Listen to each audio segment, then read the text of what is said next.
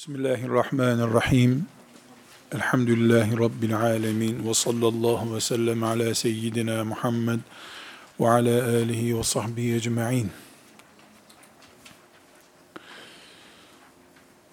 Değerli kardeşlerim, ilim meraklıları, alimlerin sevenleri, ilmi işi olarak görenler olarak hepimiz ibretle izleyeceğimiz bir ders yapmak istiyorum.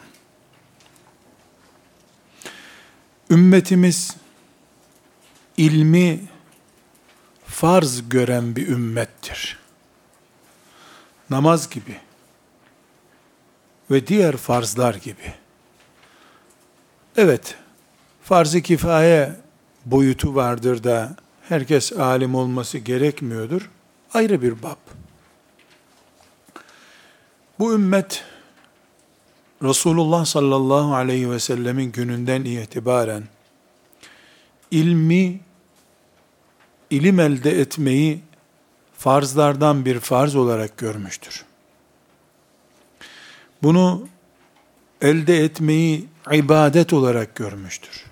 Bu ibadeti de yer yer cihat düzeyine çıkarmıştır. Çok net anlaşılacak bir cümle kullanıyorum arkadaşlar. Fethetmek için gittikleri diyarları ilim elde etmek için de giderek ihya ettiler. Bu ümmetin ordularının kullandığı güzergahları talebeleri de kullandı. Alimleri de kullandı. Sırtında tecihizatı ile cihada gidenler kadar sırtında defteri, kalemi ve kitabı ile, mürekkebi ile yol alan talebeleri de vardı bu ümmetin. Bu sebeple hadisi şerifin bize ulaşma serüvenini konuştuğumuz hadislerle diriliş dersimizin bu hazırlık bölümlerini oluşturan hadis alimlerinin yetişme büyüme ve iz yapma endamını ortaya koyarken hadis uğruna yolculuklar diye bir başlık açmamız gerekiyor. Hatip Bağdadi muhaddislerden Er-Rihletu fi Talebil Hadis diye küçük bir risale yazmış. Bu risale Er-Rihletu fi Talebil Hadis küçücük bir risale. Nurettin Atır hocamız tahkik edip büyük bir kitap haline getirdi bunu. Kardeşlerim halimizle hallerini kıyaslamak için söylüyorum. Er-Rihletu fi Talebil Hadis hadis ilmi talebesi yolculuk nasıl yapar, hadis okumak için filan şehirden öbür şehire nasıl gider bunu anlatıyor bu kitapta. Bakın hadis öğrenmişler, alim olmuşlar. Hadis bir kültür olmuş, medeniyet olmuş. İlave, hadis için yolculuğa çıkan talebe için eser yazmış adamlar. Sıradan bir yolculuk kabul etmiyor bunu.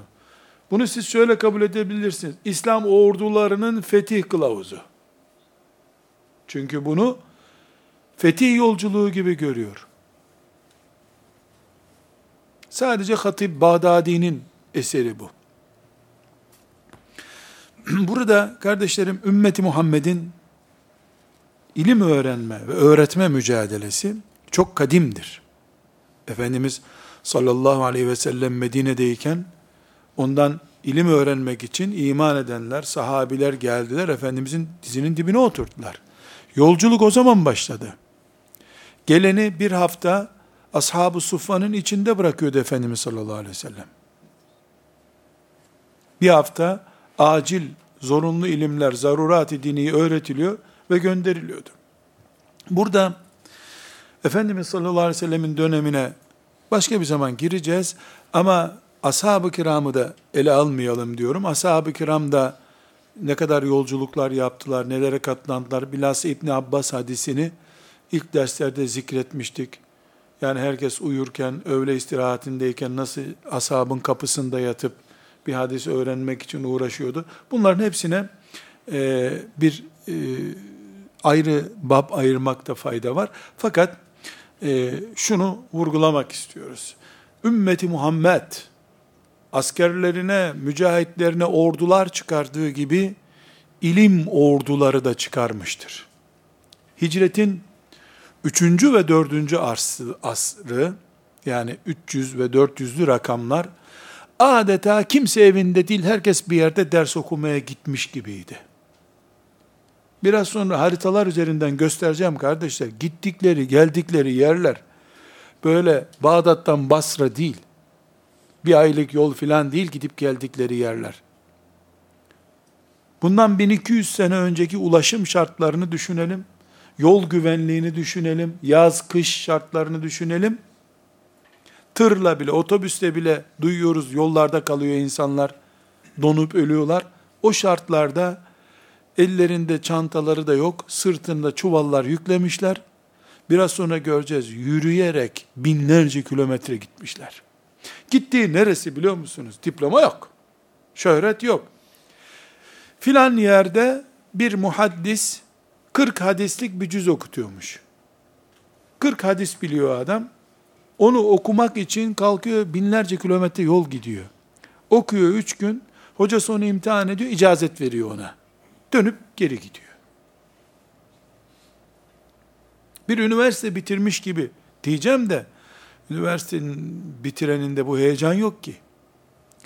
Bir ilim yolculuğu hadis uğruna, Resulullah sallallahu aleyhi ve sellemin mirasını öğrenme uğruna büyük bir ilim yolculuğu söz konusu arkadaşlar. Ümmetimizin geçmiş alimlerinden. Burada çok önemli e, ipuçları e, verip geçmişimize saygıyı kökleştirmek istiyorum. Yoksa şu anda internet bu yolculukları yapıyor. Gerek kalmadı. Onların binlerce kilometresini bir iki saniyede ayağımıza getiriyor internet. Şu internet firmaları heyecan nakli de yapabilseler ne iyi olacaktı biliyor musunuz?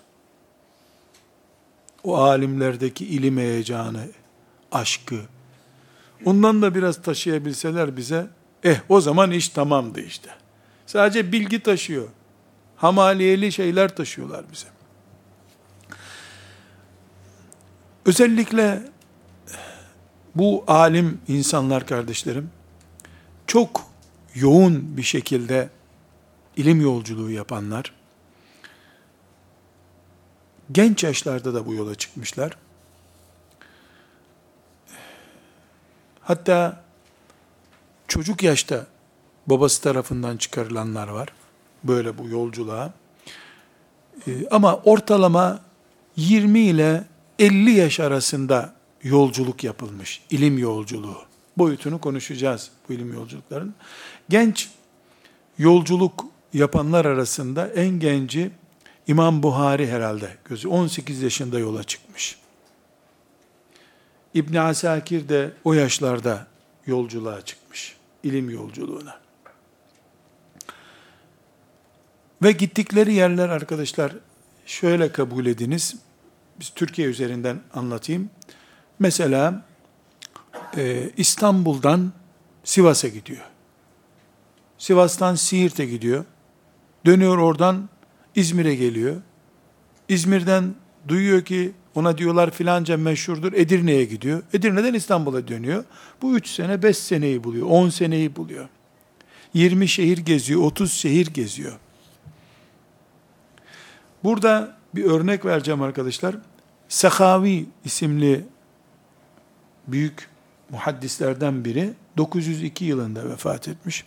Öyle hatırlıyorum. 900 estağfurullah 600'lü e, yıllardan biri pardon 600. yıllardan birinde vefat etmiş olması lazım. 80'den fazla şehir gezmiş. Bu şehirlerin hiçbiri yanı başındaki bir kasaba değil. Horasan neresi? İsfahan neresi? Basra neresi? Yemen neresi? Medine neresi? Bir dünya turuna çıkar gibi çıkmış ve bu e, Sehavi 1200 1200 alimden icazet almış. 1200 80 vilayete gitmiş, 1200 insanın önüne oturmuş. Kiminden 10 ciltlik bir kitabı okumuş, kiminden 10 sayfalık bir kitap okumuş. Öğleye kadar 3 hocaya bölmüş vaktini, ikindiye kadar 5 hocaya gitmiş. Kimine hiç gitmemiş, bu kitabını mesela ezberlemiş, sadece imtihan olmaya gitmiş icazet almak için. Ben bu senin kitabını biliyorum demiş. O da imtihan etmiş. Onu biliyorsun demiş. icazet vermiş. 1200 üniversite bitirmiş diyebilirsiniz. 3-4 fotokopi kağıdından üniversite bitirilen bir zamanda herhalde başka diyecek bir söz bulamıyorum ben arkadaşlar. Burada çok önemli bir nokta bunu açmam gerekiyor. Bu yolculukla ilgili bir, bir şerh yapmam lazım arkadaşlar. Öbür türlü içim rahat etmeyecek. Şimdi öğrenci arkadaşlarım geliyorlar. Öyle bir muhabbetler ki kütüphanemi vereyim buna miras kalsın geçiyor içimden. 10 dakika geçiyor. Ama hocam o arada bir e, çok mütedeyyin ve tam böyle Meryem olacak bir hanımefendiyle de görüşüyoruz biz. Sakıncası olmaz bunun değil mi hocam diyor. Ne sakıncası olur? Allah'ın emrinde sakınca olur mu la? Sakınca olur mu Allah'ın emrinde ya? Bu zatlar böyle yapmamışlar. Yani bir kıza gönlünü kaptırıp sırtına kitapları vermemişler.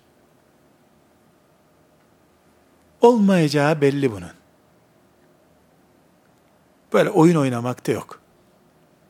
Burada e, İbn-i Nüceym isimli Hanefi mezhebinin muteber alimlerinden e, bizatın El-Eşbah ve Nezair isimli bir kitabı var. Oradan bir nakil yapmak istiyorum. Başka kaynaklarda da var. Benim kütüphanemde en yakın buydu. Ebu Hanife rahmetullahi aleyhin Ebu Yusuf'a vasiyeti vardır. Bildiğimiz vasiyet. İlim yolcuları için çok önemli e, örnekler zikreder orada. O vasiyette e, İbn-i Nüceym'in vasiyetin yani naklettiği bu vasiyetinde e, Ebu Hanife rahmetullahi aleyh Ebu Yusuf'a ilim yolculuğunun formülünü öğretiyor arkadaşlar. Diyor ki önce ilim işini hallet. Sonra helalinden kazanmaya çalış, sonra evlen diyor ya. Çünkü eğer ilimle meşgulken para da kazanayım dersen o ilim ilim olmaz.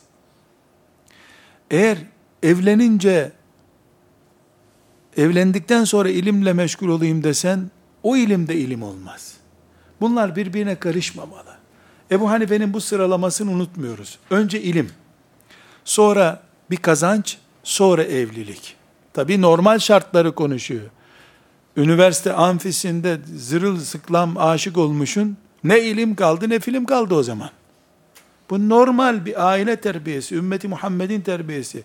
Vakıfların, medreselerin, ümmeti Muhammed'in gençlerini yetiştirmek diye derdi olanların e, himmetinin sonucu olarak bunu söylüyorum ben. Yoksa e, herkes her zaman aşık oluyor zaten. Ne ilim kaldı şimdi ne de kitap kaldı. Ayrı bir konu. İlim. Bu da neyi gösteriyor arkadaşlar? İnsan ilim maratonunu bir yaşa kadar bitirmeli. Zaten 13 yaşındayken sana kimse kızını vermiyor. Kimse seni gelin almaz 15 yaşındayken. Ortalama bir 20, 23, 24, 25'e kadar ertelenebiliyor bu. Kudurmadıysan ya da ateşin içine atlamadıysan ne diyeyim o zaman ben sana? Evet, o yaşa kadar da alacağın ağırlıklı ilmi alırsın zaten sen. Ana ilim yükünü alırsın. Ondan sonra haftada 5 cilt, 10 cilt kitap okuyarak kendini geliştirmen kalır. 3 kadınla da 4 kadınla da evlensen 17 tane çocuğun da olsa gene kitap okumaya vakit bulursun. Buldular nitekim. Ama hem ilim, hem film, hem ticaret, hem ziraat Böyle bir şey olmadı şimdiye kadar dünyada. Gerçekçi olmak lazım. Kardeşlerim, çok enteresan. İmam Bukhari tam 40 yıl sürmüş ilim tahsili. Şu şimdi normal böyle bir ilkokul öğretmeni gibi algılıyor. Ya, Buhari demiş diyorlar ya. Buhari demiş. 40 yıl baba ocağına dönmemiş İmam Buhari. Döndüğünde de zaten yaşamadı daha. 40 yıl devam etmiş. Rahmetullahi aleyh. Burada arkadaşlar haritalar hazırladım. Bu haritaları size gösteriyorum. İmam Bukhari'nin ilim yolculuğunu harita üzerinden izleyelim. Bakınız Buhara doğduğu yer. Dikkat edin Özbekistan topraklarından Kuzey Kutbu'na yakın yerden söz ediyoruz. Horasan'a gelmiş. Bağdat'a gelmiş. Oradan Basra'ya gitmiş. Basra'dan Şam'a gitmiş. Kudüs'e gelmiş. Kudüs'ten İskenderiye'ye, Fustat'a gitmiş. Fustat Mısır'da bir şehir. Oradan Medine'ye gelmiş. Medine'de Tarihul Kebir'ini yazmış. Bukhari'nin e, şimdi Google'da kilometre hesaplama programı var. Kuş bakışı şehirleri hesaplıyor. Mesela Buhara'dan Horasan'ı, Horasan'dan Bağdat'ı kuş bakışı ama hesaplıyor. Bu kuş bakışı İmam Buhari sırtında mürekkebi, kalemi, defteriyle arkadaşlar. Yani bu sanal bir hesap belki iki katıdır bu. Sadece gittiği şehirleri hesaplatınca 5198 bin kilometre yapıyor. İmam Buhari'nin bir ihtimal belki bir atı vardı. Bir merkebi vardı belki de. Aynı tabloyu İmam Müslim için gördüğümüzde arkadaşlar, İmam Müslim Horasanlı, oradan Bağdat'a, Bağdat'tan Şam'a, Şam'dan Fustat'a, Fustat'tan tekrar Mekke'ye gelmiş, Mekke'den Medine'ye, Medine'den Basra, Horasan turları yapmış. 6598 bin kilometre yol kat etmiş. Arkadaşlar kilometre biliyorsunuz değil mi? Bin metre. Onu da 6590 küsürle çarpıyoruz. Hiç mi kış olmamış ya? Bu, bu yerler arkadaşlar şimdi Erzurum'dan, şuradan buradan işte Siirt'ten geçip geldi diyelim. Nereden? Hiç mi kış olmamış? O zaman kar yağmıyor muymuş? Bu soruların cevabı yok. Çünkü Halid bin Velid ne niyetle evinden çıktıysa Müslim de o niyetle evinden çıktı. Onun için şimdi biz Müslim'in sahihindedir bu hadis dediğimiz zaman bu samimiyet dağlar gibi, volkan gibi parlayan bu kalbin samimiyetine karşı yalan mı söylüyor diye soru sormuyoruz. Sahihtir diyoruz. Bu aşkla binlerce kilometre yola düşmüş bir insan pot kırmaz Allah katında diyoruz. İtimat bundan kaynaklanıyor. Klima altında ders okuyan adamlar değil bunlar. Ebu Davud'un ilim yolculuğuna bakınız arkadaşlar. Bugün İran'da bir şehir Sicistan'dan yola çıkmış. Bağdat'a gelmiş. Şam'a gitmiş. Kudüs'e gitmiş. Mekke'ye gitmiş. Basra'ya dönmüş. Basra'dan Bağdat'a gelmiş. 6356 kilometre kuş bakışı bakıldığında kat ettiği dağlar, vadiler, çöller, mesela e, nehirden dolaşmamak için dikkat ediniz. Sicistan'dan Kızıldeniz'i geçebilmek için Kızıl Denize, estağfurullah Hint okyanusuna takılmamak için e, ta Bağdat tarafına gidiyor. E, halbuki normalde biraz daha e, aşağıdan kayıkla geçse falan e, belki yolu bin kilometre azalacak. O zamanki fırsat yolculuklar. Nesai'nin ilim yolculuğuna bakınız. Nese de bugünkü İran'da bir şehirdir. Rey, Bağdat, Basra, Medine, Mekke, oradan dönüyor Fustat, Kudüs. Fustat'a Mısır'a niye uğruyorlar? Amr bin As'la beraber orada bir medrese kurulmuş. Ashabın kalıntısı var oralarda. Ashab-ı kiramın, Amr bin As'ın, Abdullah ibn Amr'ın talebeleri var. O talebeleri yakalamaya çalışıyor. İlim merkezleri bunlar. 5005 kilometrede kuş bakışı bu gitmiş. Tirmizi'nin yolculuğuna bakın arkadaşlar. Buhara, Tirmizi yine e, İran'da bir şehir. Horasan, Rey, Bağdat, Basra, Medine, Taif bu Mısır görmemiş. İbn Mace'nin yolculuğunu inceleyin. İbn Mace e, bu Hazar denizinin altında bir Kazvin'den geliyor. İşte Basra tekrar Rey'e gidiyor. Rey'den geri geliyor. Bağdat, Şam, Kudüs. Bunların bir sadece arkadaşlar zaten gidişlerini hesaplıyoruz. Bu yollardan geri dönüp evlerine de gitti bu adamlar. O kadar daha da üstüne koyacağız. Kardeşlerim, bu diploma uğruna yapılabilir bir şey değildir. Şöhret uğruna da yapılmamış. Şöhret mi kaldı ya? Yollarda ayağı patlamış adamın. Bu ancak Halid bin Velid'in kalbindeki cihat aşkını kitaba taşıdığın zaman yapılabilir bir şeydir. Cihat aşkıyla ilim yolculuğu yapılabilir. Keyfi yapılabilecek bir şey değil. Burada kardeşlerim, çok önemli bir soru. Bütün bunları böyle hızlıca geçtikten sonra önemli bir soru karşımıza çıkıyor. Bunları kim böyle hız doldurdu diyelim kaba bir ifadeyle? Ya da bunlar özel seçilmiş insanlar mı ya? Farklı bir akılları mı var? Farklı bir kimlikleri mi var?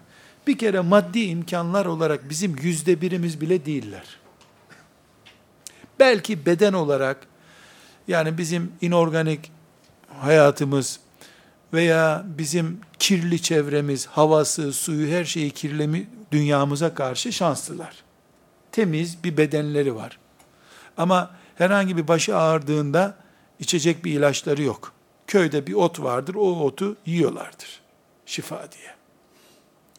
Bizimle artıları var, eksileri var. Ama aynı bedenleri taşıyoruz. Aynı kafaları taşıyoruz. Belki bir farkları atmosfer hep ilim atmosferi. Yani mesela şimdi bir genç Buhari'yi ezberlemeye kalksa herhalde e, hayrola ya sen ilahiyata gidemedin mi? diye sorulur. Yani ilahiyata git, git ne ihtiyaç var? O zaman Bukhari'yi ezberleyene de adam diye bakıyorlardı. Böyle bir fark var. Toplum e, gözü, toplumun mümin gözü, toplumun ilme saygı gösteren gözü büyük bir fark şüphesiz. Burada arkadaşlar e, bu mesafelerde Ebul Ala el-Hemedani diye bir zat var. 569 yılında vefat etmiş. E, Isbahan'la Bağdat arasını sırtında kitapları, kalemi ve mürekkebiyle Isbahan, Bağdat. Haritadan açıp bakalım. Üç ülke var arada şimdi arkadaşlar. İspahan'la Bağdat arasında. Üç ülke kadar mesafe var. Sırtında kitaplarıyla yürüyerek gidip geldiğini söylüyor. Çünkü fakir bir merkep bulsa ona saman parası bulamayacak. Yürüyor. Ama ilim deyince de akla geliyor. Burada çok büyük bir meşakkate katlandıklarına hiç bir şekilde şüphe yok. Fedakarlık yapıyorlar. Yani tıpkı ne gibi biliyor musun? Bir sahabi Uhud'da şehit olmaktan ne anlıyorsa, cihat ruhlu oldukları için bu yürüyerek İspahan'dan Bağdat'a gitmekten de onu anlıyor bu. O da onu anlıyor. Kıyamet günü beni Allah Uhud şehitleriyle beraber diriltecek diyor. Bunu bir fırsat olarak görüyor. Burada kardeşlerim e, İmam Şafii'den bir şiir nakledeceğim. İmam Şafii rahmetullahi aleyh e, bütün bu bahsettiğimiz şartları özetliyor. E, Tabii e, bunu ezberleyelim desem, bari bunu ezberleyelim desem, bu ezberlense iyi olur desem, iyi iş yapmış olurum zannediyorum. Bu şiiri ezberleyelim. Hafızlar da ezberlesin. Ayet değil, hadis değil, abdest almak şart değil. Ama biz bu Şafii'nin şiirinden sonra böyle olabilir miyiz desek, alimallah kendim için söyleyeyim, olmaz. Bu şiirle adam adam olmaz. Şiirle adam adam olmaz zaten. Ama Şafii'yi anlarım. İlim serüvenini anlatıyor çünkü.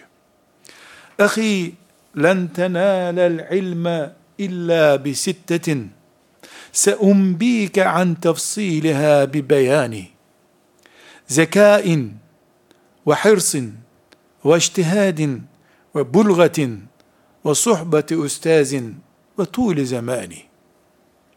İmam Şafii rahmetullahi aleyh çok büyük şair arkadaşlar. Yani divanında böyle nasıl söyleyeyim yani müthiş denecek düzeyde etkili cümleler var. İlham sahibi, Allah'ın ilham ettiği bir insan şüphesiz. Her şeyi bereketli.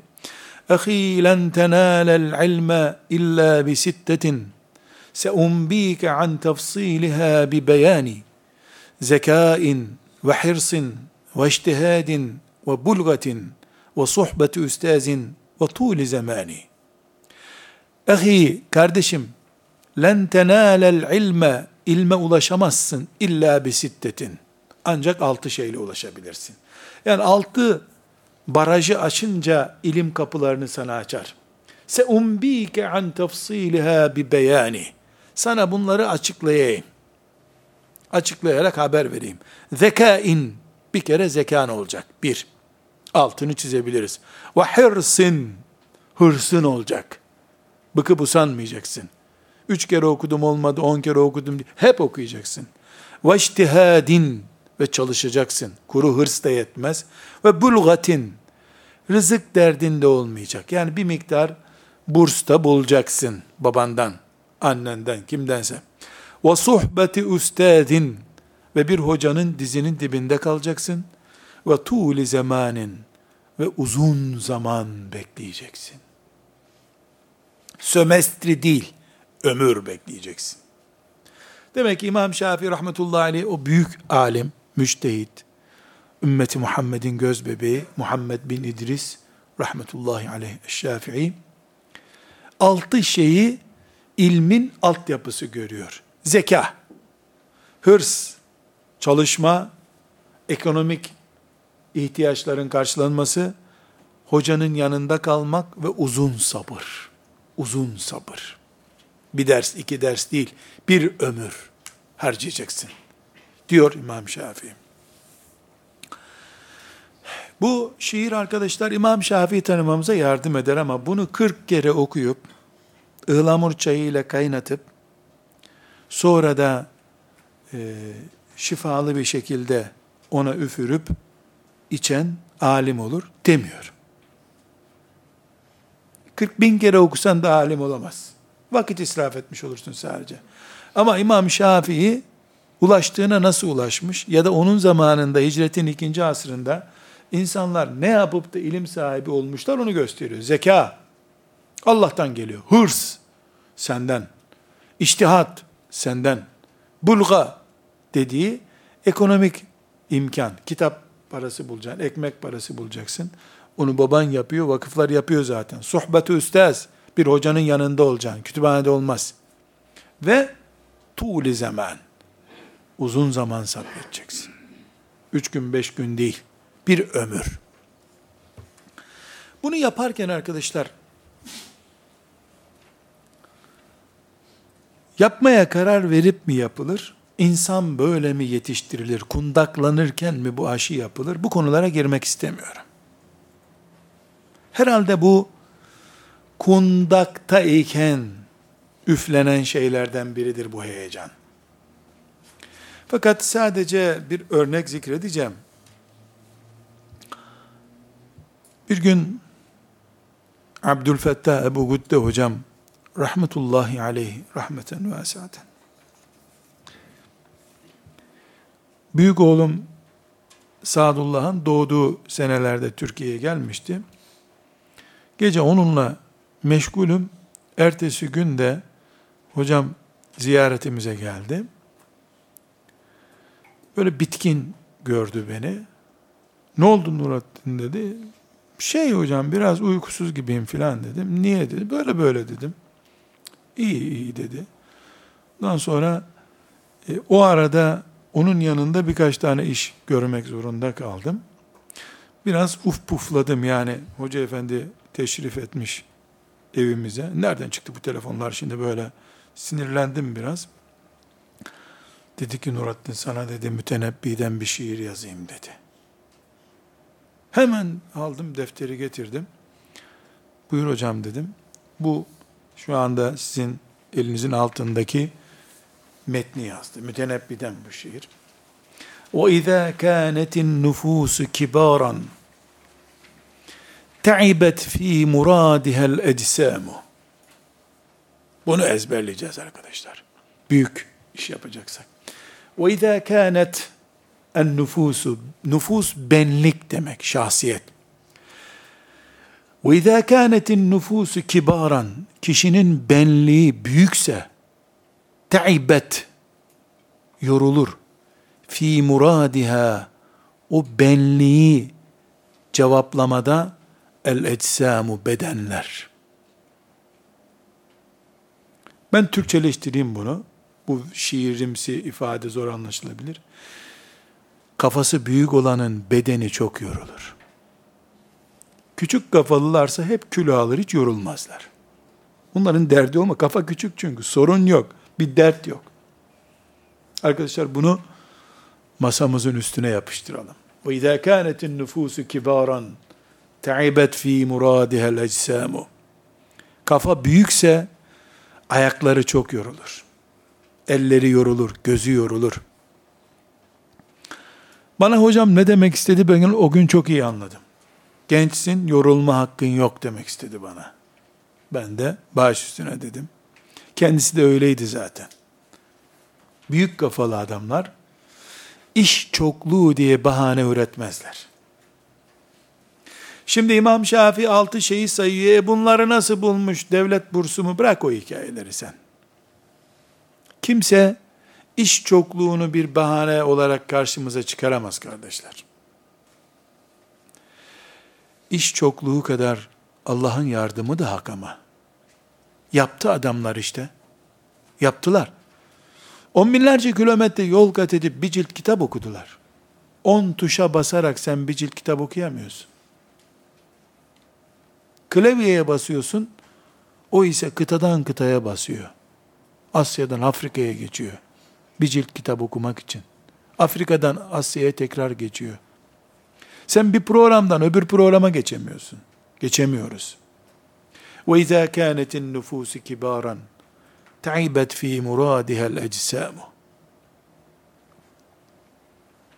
Büyük kafaların bedenleri çok yorulur. Kafa büyük çünkü. Çünkü onlar فَاِذَا فَرَغْتَ فَانْصَبْ adamıdırlar. Yoruldukça bir işe geçerler. Çok yorulunca öbür işe geçer.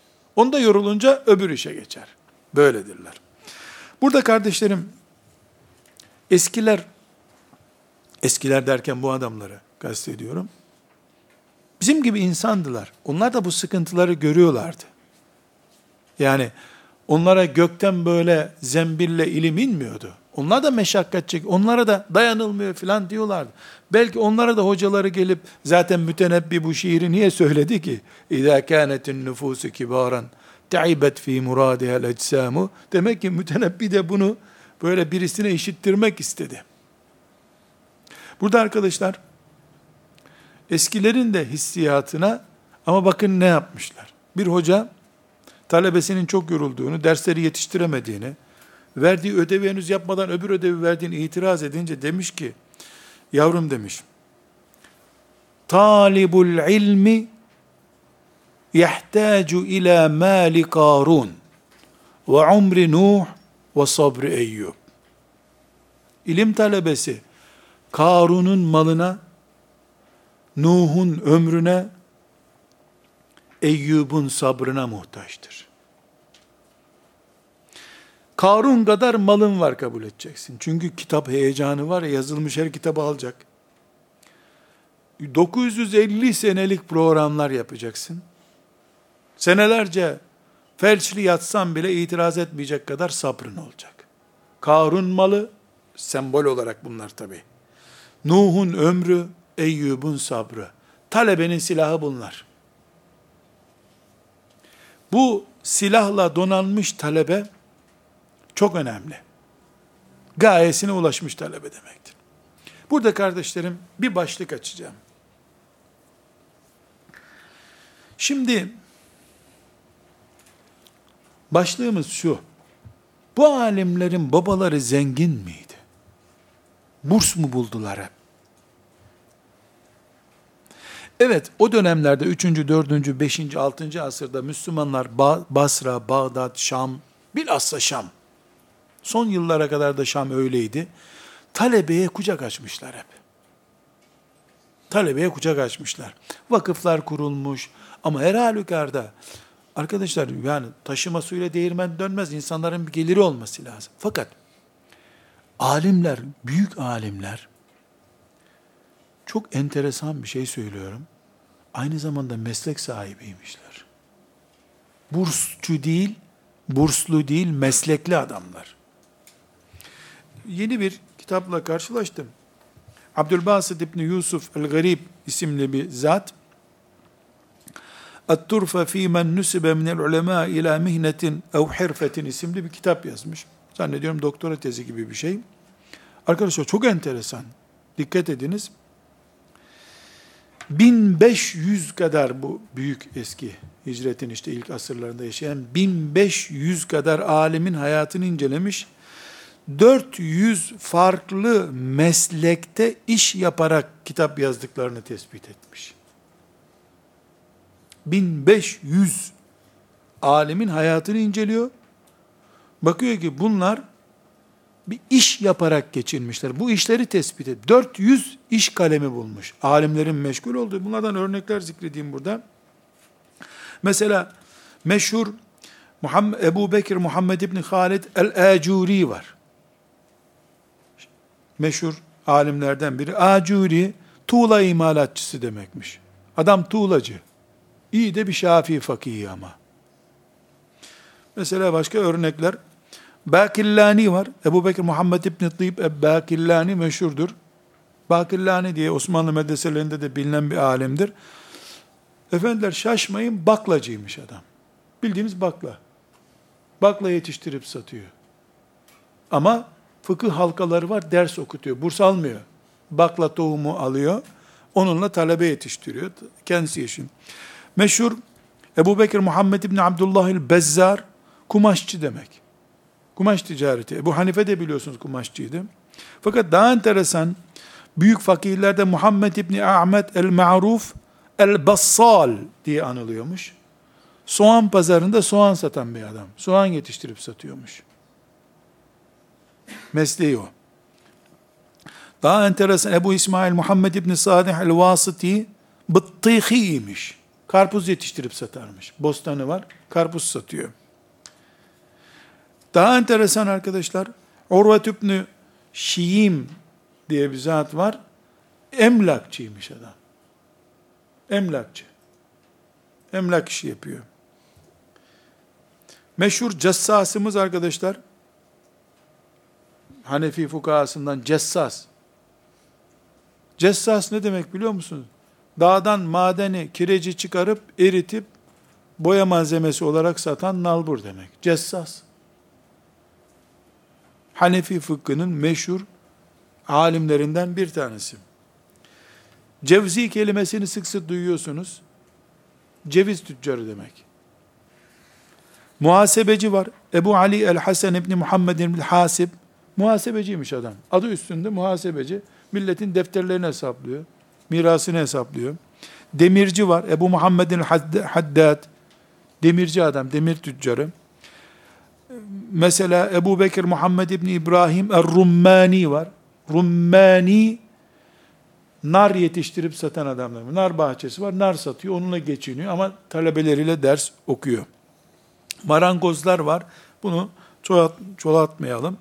Ama her halükarda arkadaşlar, ümmetimin büyüklerinin şerefi kimsenin dilinin sürteceği bir alan değil elhamdülillah.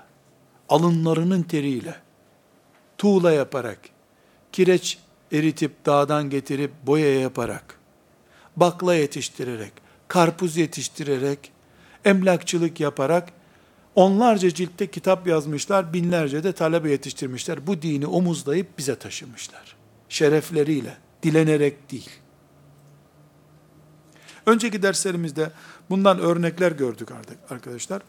İnşallah e, bize de Rabbimiz böyle şerefli ve tavizsiz bir ilim yolcusu olmayı bize nasip eder.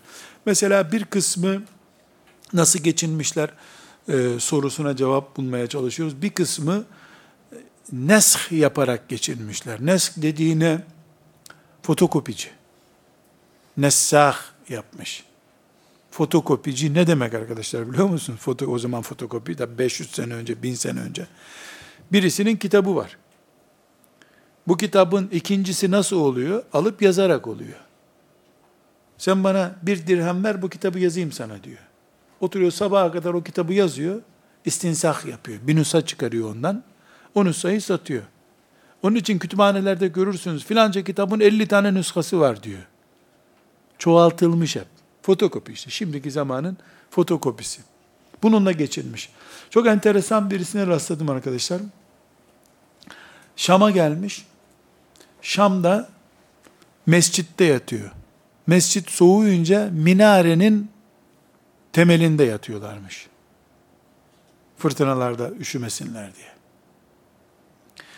Ders çalışması lazım. Kandil için yağ lazım. Yağ döküyorlar kandile. ışık oluyor. Ders çalışıyorlar. Yok. Sarayların etrafında gece bekçilerinin kandilleri var. Alıyorlar defterlerini, kitaplarını. Bekçilerin yanına oturuyorlar. Bekçinin kandili var ya, kandilde ders çalışıyor. Türkçesi ne bunun? Sokak lambasında ders çalışıyorlar. Modern yapalım şimdi biz. Sokak lambasında ders. Ama sabahleyin hocam elektrikler kesikti bizde diye gitmiyorlar. Şarj edememiştim bilgisayarı demiyorlar.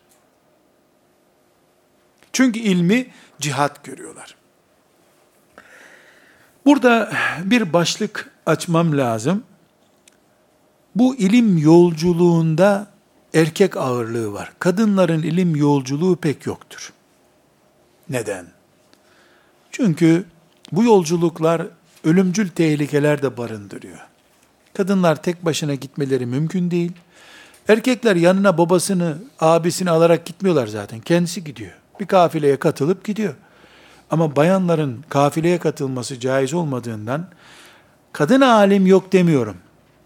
İlim yolculuğu yapmış kadın sayısı çok az. Kadınlar genelde haccı değerlendirmişler. Hacca gittiklerinde Mesela hacca çünkü babasıyla, abisiyle, mahremiyle gidiyor. Ayarlamış, beş ay Mekke'de, Medine'de icazet alacak kadar okumuşlar. Burada hanım kardeşlerimizin övüneceği bir şey var arkadaşlar. Alim kadınlar arasında yolculuk yapan yoktur dedik ama dersine katılmak için binlerce kilometreden gelinilen kadınlar var. Bağdat'ta kadınlar var. İsfahan'dan, Horasan'dan, Sicistan'dan onun dersine katılmak için gelmiş insanlar. Böyle kadınlar var. Bu da neyi gösteriyor? Kadınlar mahremiyet derdinden veya yolculuk sıkıntısından dolayı dış yolculuklara çıkmamışlar. Ama dış yolculuklara çıkmayarak ya da çıkamadıklarından dolayı ilimden de geri kalmamışlar. Bulundukları şartları daha iyi değerlendirmişler. Binaenaleyh e, kadınların cahil kalma nedeni diye bir şey ortaya çıkmamış. Bunun en güzel örneklerinden birini İbn Hacer'de görüyoruz. İbn Hacer yetim bir çocuk arkadaşlar. 4 yaşında yetim kalmış. Rivayetlere göre de çok yaramaz birisi. Bunu cami imamına teslim etmişler. Yaramaz bir çocuk bunda diye. O da kendisi ilk tedrisatını verdikten sonra 9 yaşında falan bunu hafız yapmış. Ondan sonra büyük alimlere götürmüş. 12 yaşına geldiğinde Mekke'de hadis icazeti almış. Hafızlıklı kuvvetli olunca arkadaşlar 12 yaşında dikkat edin İbni Hacer Fethül Bari isimli kitabın müellifinden söz ediyorum. 12 yaşındayken harem-i şerifte hatimle teravih kıldırmış. İlim yolculuğunun bereketi sayesinde, yani Mısır çocuğu İbn Hacer, Mısır'dan Mekke'ye gidiyor, hafızlığına ve takvasına bakıyorlar, fıkıh bilgisi var, harem-i şerifte, Kabe'nin dibinde hatimle teravih kıldırıyor 12 yaşında. Kendisi sadece e, Mekke yolculukları yedi yolculuktur yedi kere Mekke'ye bir kitabı okumak için gitmiş. Atlamış otobüse gitmiş demiyorum. Çünkü 700 yani 8. yüzyılın başlarında oluyor bu olay. E, çok enteresan arkadaşlar yani. O zaman hangi ulaşım vasıtasıyla gidiyor ki? Yürüyerek gidiyor veya deveyle gidiyor. Atlayıp İstanbul'dan İzmit'e gider gibi gitmiyor hem de. Bu neticede kendi hanımı, İbn Hacer'in hanımı ve İbn Hacer'in kızları muhaddistirler. Babaları gibi ve eşi gibi ilim yolculuğuna çıkmamış İbn Hacer'in karısı ve kızı. Ama İbn Hacer'in elinde yetişip icazet alıp muhaddise olmuşlar. Hanımı çok iyi bir muhaddis. Kızları da muhaddis. E, işin garibi kendi hayatında kızlar hepsi vefat etmiş. Yani alim e, yavrular gömmüş toprağa İbn Hacer rahmetullahi aleyh. Şimdi arkadaşlar e, alimler bulundukları yerde ilim geliştirme yerine neden uzun uzun bu yolculuklara çıkmışlar diye bir soru sorabiliriz.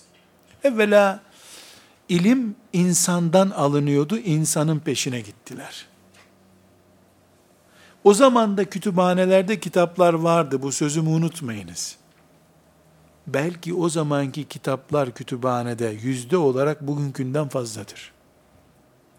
Nüfus, imkan ve benzeri değerlerle ortak paydaya bölündüğünde, bugün İstanbul'daki bir devlet kütüphanesindeki kitap sayısından fazladır. Dördüncü asırda Bağdat kütüphanelerindeki kitaplar.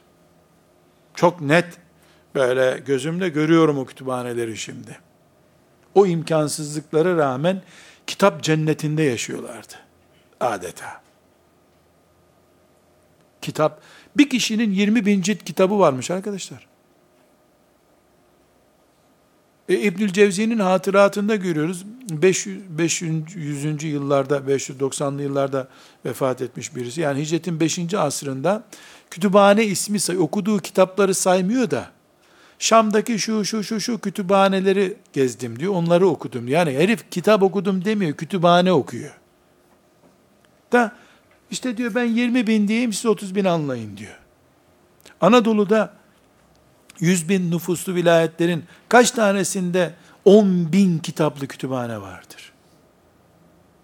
Belki İstanbul'da, Ankara'da, üniversitelerin olduğu yerlerde 10 bin, 20 bin kitaptan söz edilebilir. O zamanki nüfusa ve o zamanki ihtiyaca hesaplandığında kat kat bugünkünden daha lüks bir kitap var. Ama buna rağmen kitabın yazanından alınmasını değerli tutmuşlar. Yani bu Müslim'in e, kendisi varken kitabını okumayı düşünmemişler. Canlı, organik nakil yapmaya çalışmışlar. Bu neden kaynaklanıyor? İlme değer vermekten, ilmi cihat görmekten, ve en orijinaline ulaşma arzusundan kaynak. En orijinali neyse en orijinaline ulaşmaya çalışıyorlar. Bu arada elbette Resulullah sallallahu aleyhi ve sellemin hadis-i şeriflerine ulaşmış oluyor. Onun için bir orijinal fark bu. Elbette hadisi şerifi yazma hatalarından vesaireden kurtarıyor. Bizzat birinci elden duyuyor. Ee, bir duyandan duymaktansa duyanın bizzat kendisinden duymaya çalışıyor. Bu arada da ilim borsası kurmuş oluyorlar. İlmin borsası var. Tıpkı şimdiki borsa gibi aynen. Bağdat, Şam, Yemen, Basra, Horasan, Sicistan, Küfe, Rey, Fustat, Mısır, ilim borsaları petrol borsası gibi, altın dövizi borsası gibi, döviz borsası gibi bir tür borsa kurmuşlar. Sen nereye gittin, ne yaptın, kimle buluştun, kimle buluşmadın? Ve bu sayede de hiçbir teknolojik imkanlar olmadığı halde adeta İslam toprağının en uzanı Özbekistan Hazar Denizi'nin kenarından ta Yemen'e kadar günlük iletişim kurulmuş. Orada ne var, burada ne var? Bu sayede de İslam önderlerinin elinden canlı bir yaşama zemini bulmuş. Ta yeni yeni ulaşım kolaylaştı da bu asırda işte Orta Asya'ya e, hoca efendiler gitmeye gelmeye başladı. İşte Afrika'ya gitmeye gelmeye başlandı. Bu hadis alimlerinin seyyah mantığı e, o zaman bu işten daha aktifini yaptı. Çünkü Horasan'dan kalkıyor bir muhaddis Yemen'e geliyor. Hemen onun etrafına kümeleniyorlar. O oraya ders okumaya gelmiş. Horasan'daki birikimi ondan alıyorlar. O oradaki birikimi alıyor. Geri gidiyor. Bir tür arıların çiçeklerden e, taşıyıp aşılama yaptıkları gibi. Hani meyve meyveleri aşılıyor ya arılar bir e, oradan alıp böcekler ya da alıp bir arı, bir meyveden öbür meyveye taşıyor. Yemen'den Horasan'a, Horasan'dan Mısır'a, Mısır'dan Bağdat'a, Bağdat'tan Şam'a, Basra'ya sürekli aşılama yapıyorlar. Allah onlardan razı olsun. Kardeşlerim, alimlerin seyahatiyle ilgili çok şey daha söyleyebiliriz ama sadece zihnimizde bir köşe açılsın, ümmeti Muhammed'in geçmişini tanıyalım diye bu başlığı açtık. Bu bir soruyla devam etmeli. Bugün bu seyahatler gerekiyor mu? Gerekiyor diyemeyeceğim. Lüzumsuzdur da demeyeceğim. Yer yer gerekiyor olabilir. Ama bugünün belası, fitnesi, imtihanı ilmin her arayanın masasına gelmiş olmasıdır. İlmin peşinden gidiliyordu, şimdi ilim insanlara yalvarıyor. Herkesin masası bir kütüphane arkadaşlar.